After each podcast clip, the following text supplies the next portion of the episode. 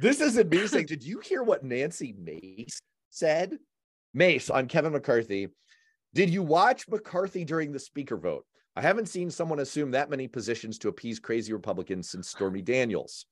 Oh Mace on Representative Matt Gaetz. Let's be honest.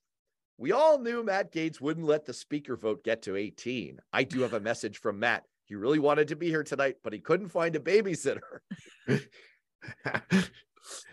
Mace uh... on Maxwell Frost, Democrat from Florida. He's 25 years old. Fuck you. I have stretch marks your age. Mace, this is the last one, I promise. Mace on Republicans. I know everyone thinks Republicans aren't funny, but if you get a bunch of us together, we can be a real riot. Biden goes to Ukraine, raw intelligence tapes go to Tucker Carlson, and America goes to divorce court. This is the Beyond Politics podcast and our Balance of Power Roundtable show, where we get perspectives from left, right, and center and dig a little deeper under what's going on in the news with our panel of former U.S. Congressman Paul Hodes and conservative commentator, consultant, and analyst Alicia Preston. I'm Matt Robison, your host, coming at you up the center. And we have to start with the most important news story of the last few days President Joe Biden going to Ukraine, going to Kiev, walking around with Vladimir Zelensky, and kind of putting a thumb in the eye of Vladimir Putin. Now, on this show, despite the fact that we have kind of a broad spectrum of partisan perspectives, we have been united. We've had a very similar aligned point of view when it comes to America's support for Ukraine in Russia's war of aggression and destruction against them. And I, so that's why I want to start with you, Alicia, because we break everything in this mm. country down to partisan perspectives, to politics. Sadly. But you, you are not afraid to step outside the partisan lane on several important issues, and Ukraine is one of them. So, what was your reaction when you saw this journey from the US president? Well, there are two parts to my answer. One is I like the result. I love the images coming out of President Biden standing near Zelensky in Kiev in the face of Russia. It shows strength. I liked his words where he talked about standing with democracy and standing with Ukraine. I love the result of it. I love the message it sends. However, I'm going to go back eight months. When Boris Johnson went, and I think it was the summer Manuel Macron went, Republicans were very quick to mock Joe Biden for staying in his bunker, for being in the basement. Look at these world leaders going to Ukraine. And Joe Biden wouldn't because he's a coward. And at the time, I defended Joe Biden. And here's why I said, of course, an American president should not be going to a war torn country. Of course, an American president should not be going to a city that is constantly bombarded by Russia, uh, particularly when this is Russia, where the president, the leader of that country, is insane doesn't care about his own people or what the ramifications would be if he took out a US president because he just wants to be in the history books and he doesn't care why. Of course, a president should not be going to Ukraine. So, what I'm going to do, I'm going to walk on over here to this little island. I'm going to call it the island of consistency. And at the moment, I'm standing by myself on said island saying, I like the It's outcome. a lonely island, baby. It's a lonely island. and I'm going to say, I maintain while I like the outcome, the risk was too high to do it for the hmm. reasons I said. That's interesting. Well, hmm. the famous quote, foolish consistency is the hobgoblin of little minds, but you are anything but foolish, my friend. And uh, there are no hobgoblins bantering around in your belfry. Paul. There are some, but not here. you have not been the US president. More's the pity for the rest of us. Not However, yet. not yet, God. baby. Oh, here oh. it comes. Oh, geez. But look, as a member of Congress, you have taken trips to war zones. It's part of your function. It's part of your elected office function. And it requires a not insubstantial level of physical bravery on your part. So maybe with that in mind, what was your reaction to this trip? Well, it's interesting you bring that up because I traveled to Iraq in 2007. And when I traveled, I was, I don't know that I took my bulletproof vest or my helmet off except to sleep. Other than that, I was surrounded for my trip by a contingent of heavily armed people. And I was going to a place where there was a US military presence. So I traveled to Fallujah in an armored Humvee. I was with a couple of other members of Congress, one or two as I re- one, or, one or two as I recall, and it was a trip that had been long planned, took a lot of coordination. And at the time, one of one of the days we were there, we had to change our plans because the intelligence had picked up that there were going to be bombs along the route that we were supposed to travel to wherever it is we were going. And when we flew into the airport, our plane, an Osprey, did this crazy corkscrew maneuver to avoid missile fire as we went down. Now, hmm. I was just a lowly member of Congress, okay? So compare that to the planning that must have gone into the trip for the president of the United States. This was a plan that was took months and months of planning, an extraordinary level of, of we'll call it subterfuge to make sure that as much security could be maintained as possible. And the US took the extraordinary step of advising Putin that the president was going to Kiev. Yet there was still apparently a MiG scrambled at some point during the trip. Air raid sirens went off. So you can't minimize the risks to the president that Alicia spoke of. And you can't minimize the impact, the global impact, the domestic impact politically of having the United States president go to a war torn country with no US troop presence to stand in solidarity with, demo- with democracy against authoritarianism, because we are in, this is, I'm sorry to say, not since the Second World War have we had a case of unbridled national, unprovoked aggression against another sovereign nation. And this is the battle against authoritarianism we, is one we are waging not only around the globe, but especially here at home. Let me ask you a follow up question about that because you present a really interesting contrast. Less people think that, oh, if you're a politician, if you're someone in elected office and you do a trip to a war zone, there's layers of security, you're safe, it's all for the cameras let me disabuse you of that right now. I remember as Paul's chief of staff, the US, and this was in contrast to what Alicia was saying, when you went to Iraq, the US military, it was an active war zone, but they had control of the airspace. They had some limited control of the green zone there. There was a layer of physical security that they could deliver there that was not present in Ukraine. And yet I remember distinctly they this is not a joke. The dangers are very real. You are undertaking a not insubstantial level of physical threat to yourself in that situation. And as i just said it was clearly very much president present for president joe biden. So alicia's point is you love the outcome.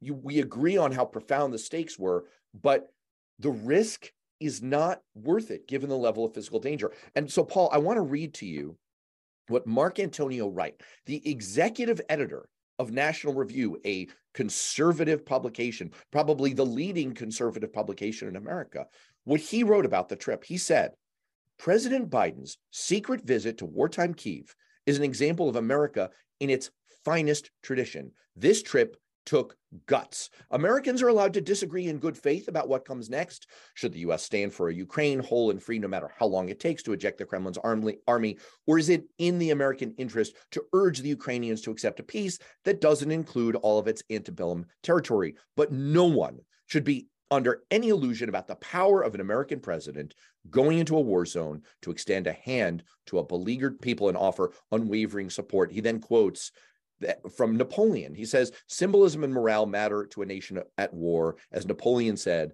the moral is to the physical as three to one. So we agree on the impact. We agree on the outcome, as Alicia said, and the importance of it. Clearly, conservatives, true conservatives in America agree and are applauding the US president for taking this step. But Paul, you lay out in no uncertain terms the degree of physical risk entailed was it worth it? Uh, yes. The answer is yes. As I said before, you read the piece from the National Review. We've not had a global moment like this since World War II, when the United States had to overcome doubts and objections and rally to support the world in, in its effort to stop Hitler we are in a similar moment now, and the stakes are arguably higher. The aggressor here is a nuclear nation And Putin just basically withdrew from nuclear arms talks at this moment, showing just how perverse um, and off the rails he is. This is a da- dangerous time for the world. And to have America, the United States of America, the world's strongest superpower, standing with Ukraine after the years of Trump weakening our resolve, weakening our alliances, weakening our response to an out of control Russia, to have Biden turn that around in this way and make this really ultimate gesture of solidarity and support is something that I think is going to go down in history as a critical moment. I agree with the last part. I think it will go down in history. And again, I like the outcome, but it's easy for us to say it's worth it because everything worked out okay. The problem is if it didn't work out okay, what does that mean? First of all, let's say the president got killed or one of the members that were around him. That is devastating to a nation. I don't care whether you like Joe Biden or don't like Joe Biden. When something happens to the president of the United States or any president of any country, it is it is nationally changing, right? It changes the society of our country for a period of time. Number two, in this case, it would have walked us into World War III. The president of the United States got killed. We're in World War III. We are legitimately in World War III against a nuclear power. That is the risk we took. I support Ukraine as much as anyone out there. I love the patriotism and the strength of a nation fighting the big bad monster. I love America's support. I am one who will, unless my mind changes, say we support it until they push them out. They don't have to concede their own sovereign land. But we do have to say America can't be put in jeopardy. The outcome is fantastic. I love it. I love the message it was sent, but the what if will remain. And as for Russia being notified by America ahead of time, who wants to bet that no one told Putin for a really long while? No one no wants one... to be the bearer of that message. No, I'm glad no told Putin. What I would have enjoyed is being the State Department. We've had the State Department person who had this job behind the scenes, Max Bergmann, on this show before. And this would have happened at a more senior level than Max. But boy, would I have enjoyed drafting the talking points for that call to my Russian counterpart to say, guys, Biden is coming. He's going to be on the ground in Kiev. If you mess with us, we will rain fire on you. Do not fuck with us. But I will I say, I feel this. like it was like a Keith song that they were singing into the phone with him, like the big U.S. jets coming in one night, right? Let's take a break. We'll be right back. All right. So, look, one of the reasons I like doing this show so much is I never learned anything talking into a mirror. And I like hearing perspectives that I don't already have. And I'm going to have to actually stop and think about what you just said, Alicia. You, I'm not sure I'm convinced, but you've given me some pause. You really have. Like, I really am going to have to think about this one. And I'm not sure where I'm going to come out at it because it is so easy with 2020 hindsight to say, hey, this thing we just did worked. Therefore, it was a great idea and the risk was worth it. But if you think about, for example, the fairly courageous decision from Barack Obama to do the raid that killed Osama bin Laden, what must have been in the minds of the planners of that mission was the debacle of the Iran hostage rescue that we attempted in 1980. And in the wake of the news that Jimmy Carter has gone into hospice care, he's nearing the end of his life. It has been a time in the last few days where we've reflected on his record. And that's one of the things that that stands out. And it just it presents a really interesting historical parallel and example of you do this kind of thing and it goes wrong. You started by saying, Alicia, that you love the outcomes here and you agree that they're powerful and consequential and as Paul said, historic, truly historic. But if the risk had not paid off, if the gamble had gone south, it would have also been historic and historically bad. I'm gonna have to think about that one. I it took, really truly am. It it took guts. Okay. This was it was it, it this took this was in addition to everything else, an act of personal courage on the part of a president who has been reviled and demeaned by Republicans and the crazy right, who showed his experience, it showed his mettle, it showed his personal courage. In addition to everything else, no matter what else you may say, this is a guy with courage. And we could use some of that in the world today. I agree. I agree. But remember when we interviewed Annie Duke And she's the former professional poker player and a wonderful author and a fantastic guest. And her book was called Quit about why we should stop doing things that aren't great, that aren't working out, because it's far more productive. Great show, great book. People should check it out. One of her points is we celebrate people who take risks, do things that are foolhardy, do things that that really aren't worth it.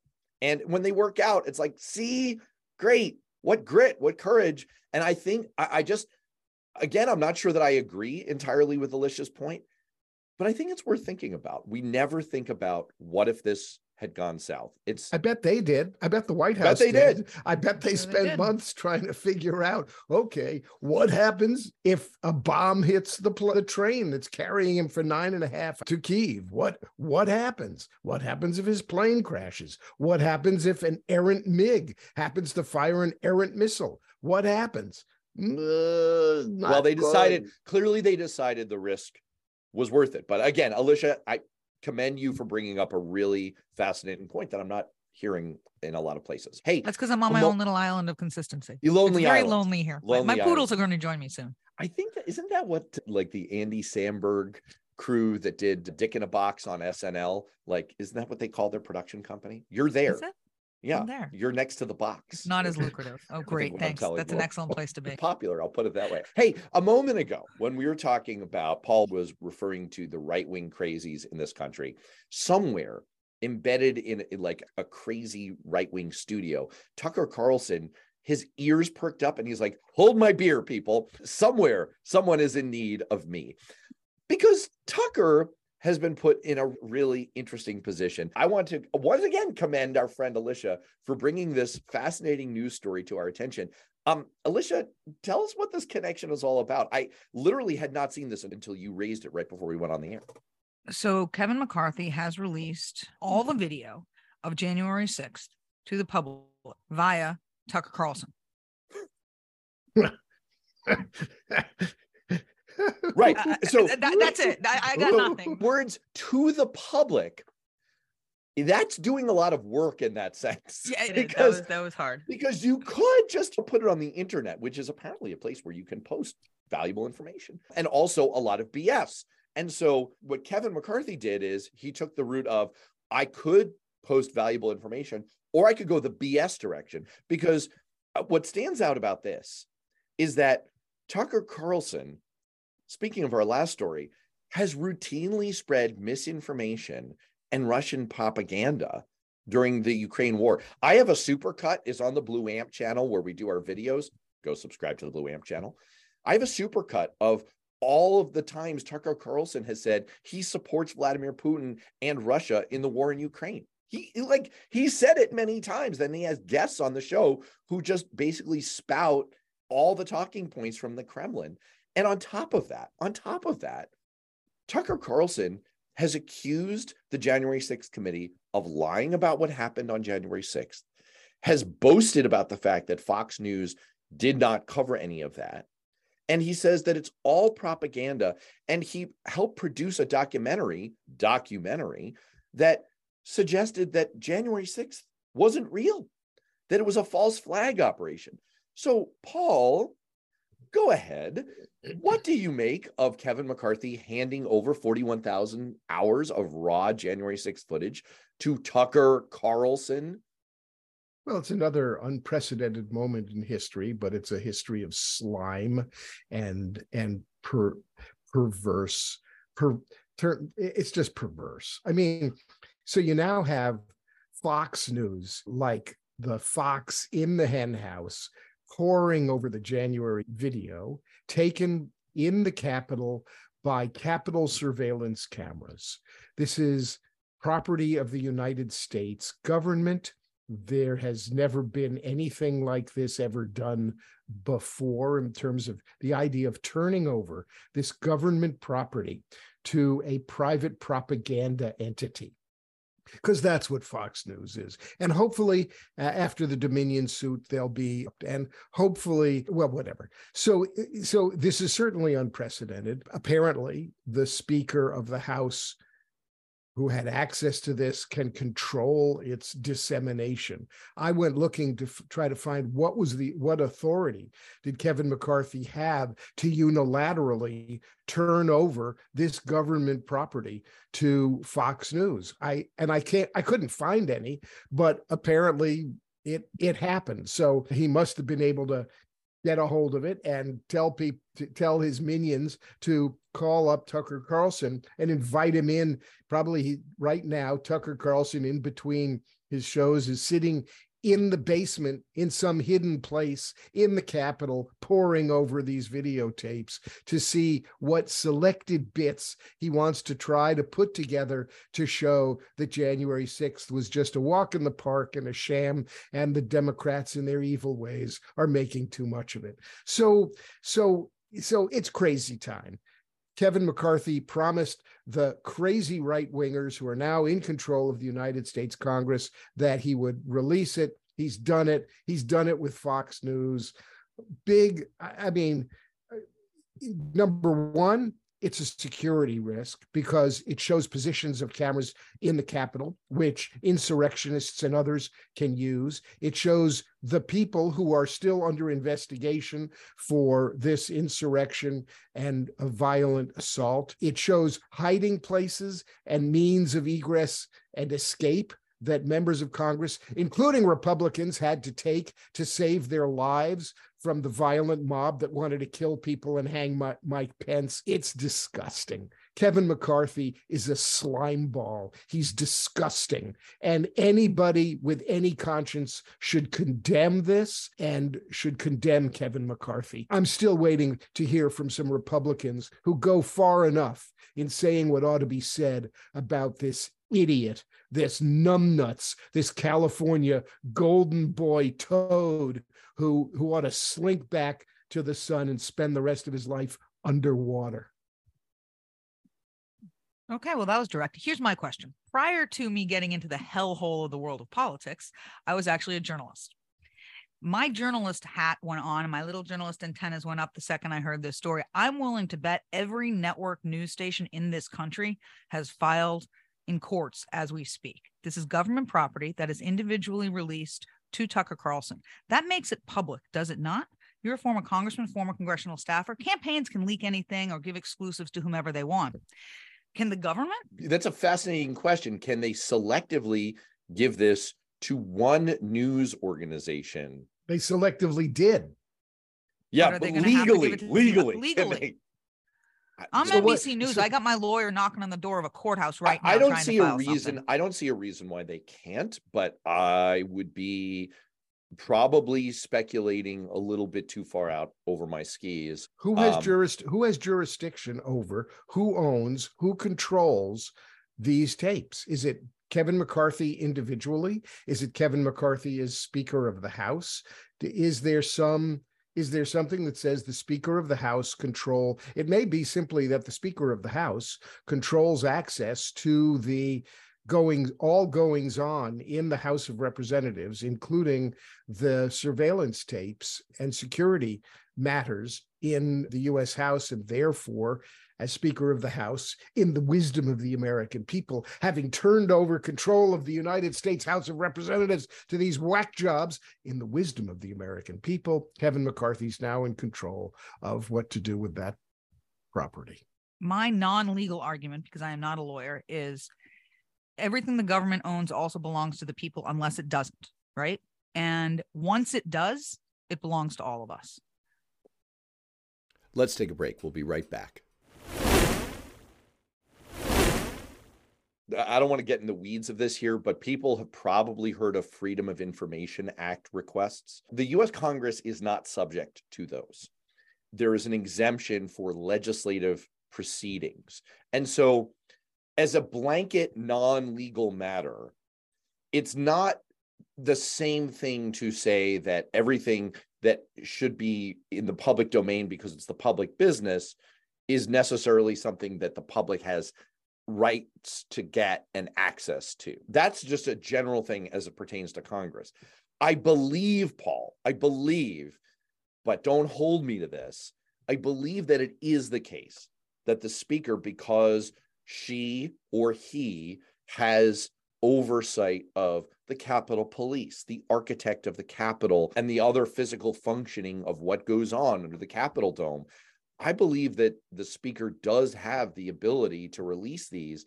And I don't know that there is a legal mechanism for other news organizations to say, hey, Fox got it. Why don't we as well? But I'm about to devolve into speculation. I will say this, though, is much of this footage has been made public before in the course of the January 6th hearings. And so the impact of releasing the additional raw footage might be mitigated. What worries me about it isn't so much the Fox right wing propaganda machine. What worries me about it is the Russian propaganda machine. If you have proven to be a conduit to Russian propaganda, that is not a one way street, baby. That goes both ways. And so if Tucker Carlson, with known ties to Russian figures and uh, uh, known to be an outlet for Russian talking points, has all of this stuff, I have got to question how much of it flows back to Russia. We know what they do with video and disinformation and deep fakes and I worry maybe not from. I mean, Paul raises the security angle and listen, that that was also litigated. Remember that back in 2021, and I'm just looking as we speak online at a BuzzFeed report, a judge, prosecutors, and the Capitol Police to release some of the video footage uh, upon the demands of media entities, and the security issues were raised there. So the release was a limited release of the footage, and the footage was released to congressional committees doing the January 6th committee had access to all that footage. And eh, watching the hearings, we saw some selected clips. So McCarthy had promised, in order to get to be speaker, he had to promise the right wing whack jobs that he would release the January 6th tape. So he, he's an honest guy. He's not, and he uh, made good on his promise. Well, I mean, I think whether or not it's with Russian help, why does Tucker want these? I mean, he's already, again, he produced Patriot Purge, that documentary that tells an alternative story. This is like Kellyanne Conway's alternative facts about what happened on January 6th. I mean, there's no purpose that Tucker Carlson could possibly have here other than to try to spin, selectively edit, this material to try to make it seem, as he said, that the insurrection was forgettably minor and to try and recast history ahead of the 2024 election. This is going to be incredibly damaging and it's a boon to conspiracy theorists. Oh, it certainly will be a boon to conspiracy theorists. We all, there are lots of parts of this security in Russia and otherwise that concerns me. What concerns me most, however, is Kevin McCarthy, who has long criticized the Biden administration for their lack of truth and transparency, is seeking neither truth nor transparency in this. If he wanted to be transparent and the truth to be told, he would not have given it to a denier of January 6th, someone who was going to sanitize it to fit his agenda and his narrative. If he wanted to be transparent and truthful and let the truth be told, he would simply have released it to any and all media outlets and members of the public that wanted it. And he didn't do that. And I think that's very dangerous that not only did he not do it, he told the country, screw you. I'm going to do whatever I want. This is what I want to do. That's dangerous. Well, that is the definitive last word on this. And I just want to also note that when you were referring to right wing crazies, Marjorie Taylor Greene, somewhere, mm-hmm. I'm picturing like, well, I, I don't even want to say what I'm picturing something pretty crazy. She said, Hold my beer, people, because she would like to refer everybody to her tweet as we record this. This was just about 24 hours ago when she tweeted, and I want to quote this accurately and fully here we need a national divorce. We need to separate by red states and blue states and shrink the federal government. Everyone I talk to says this from the sick and disgusting woke culture issues shoved down our throats to the Democrats' traitorous America Last policies. We are done. Marge, I would definitely like to divorce you. Please go, go somewhere go away. I would like to invite you to go to Madagascar. I hear it's lovely. The lemurs are particularly spectacular. Lemurs are so cute. You can take the house. You can take the wagon wheel coffee table. I do not care. Leave and never come back. Let's address her idea here for a second. Alicia, should America get a divorce? I think we might need some marriage counseling, but I'm not sure a divorce unto itself is, we're not quite there. Now, look, this is funny because it's by Marjorie Taylor Greene, who's a whack job and says wacky things. And she just every week has to be like, okay, now I got to be a little bit more crazy. I got to be a little crazier. But at the end of the day, she's calling for secession like you're a sitting member of the United States Congress who took an oath to the Constitution of the United States of America, and you want to divide our nation Civil War style by red and blue. It's crazy, it's insane, and it should be condemned. Now, I do have an idea though that could solve the problem. So this past week in WWE had an elimination chamber. Can we do it an elimination chamber with people like Marjorie Taylor Greene? and we all just get in and take the ones like Lauren Boebert, Matt Gaetz from the Republicans, put all the red ones together and just kick them out. You guys can get rid of Ilhan Omar or whoever you think just goes too far on your side. So I think rather than a divorce, we should take a WWE elimination chamber approach. So, I love this idea. I love this. Oh, well, Paul, can I rely on your legal expertise for a second? I know you don't specialize in divorce, but let's say we were pursuing this like a divorce case what would the grounds be? I mean, I would say that the Republicans might charge Democrats with alienation of affection because we've gotten into a lot of kooky cultural ideas, and we might charge them with infidelity insofar as they've been making passionate love to Russia. What would you, say? Oh darn! I'm so sorry. Did I step on your line, Alicia? Yes. I mean, I at the very least, Donald Trump has been tongue kissing Vladimir Putin. So, so I, in any in, in any marriage, you you you theoretically pledge your troth and loyalty to one another. You pledge essentially to support the marriage. You pledge not to undermine the marriage. You pledge not to incite discontent or rebellion. And as with sedition and treason, which are essentially synonymous, sedition means incitement or of discontent or rebellion against the established government. And generally, it's considered to be any action, especially in speech or writing, promoting such discontent or rebellion, at least according to dictionary.com. So in this case, the, the, the grounds for the divorce are that the treasonous, awful person, Marjorie Taylor Greene, and I'm, i was being politically correct there because I had something really scatological on the tip of my tongue, which I avoided saying to save myself and our audience from thinking less of me. And a lot of all, editing than time. They, than they already do. She is a treasonous, seditious person, person, and we could simply file for divorce on that grounds from her. And right, could selectively she, divorce just her, just and maybe her.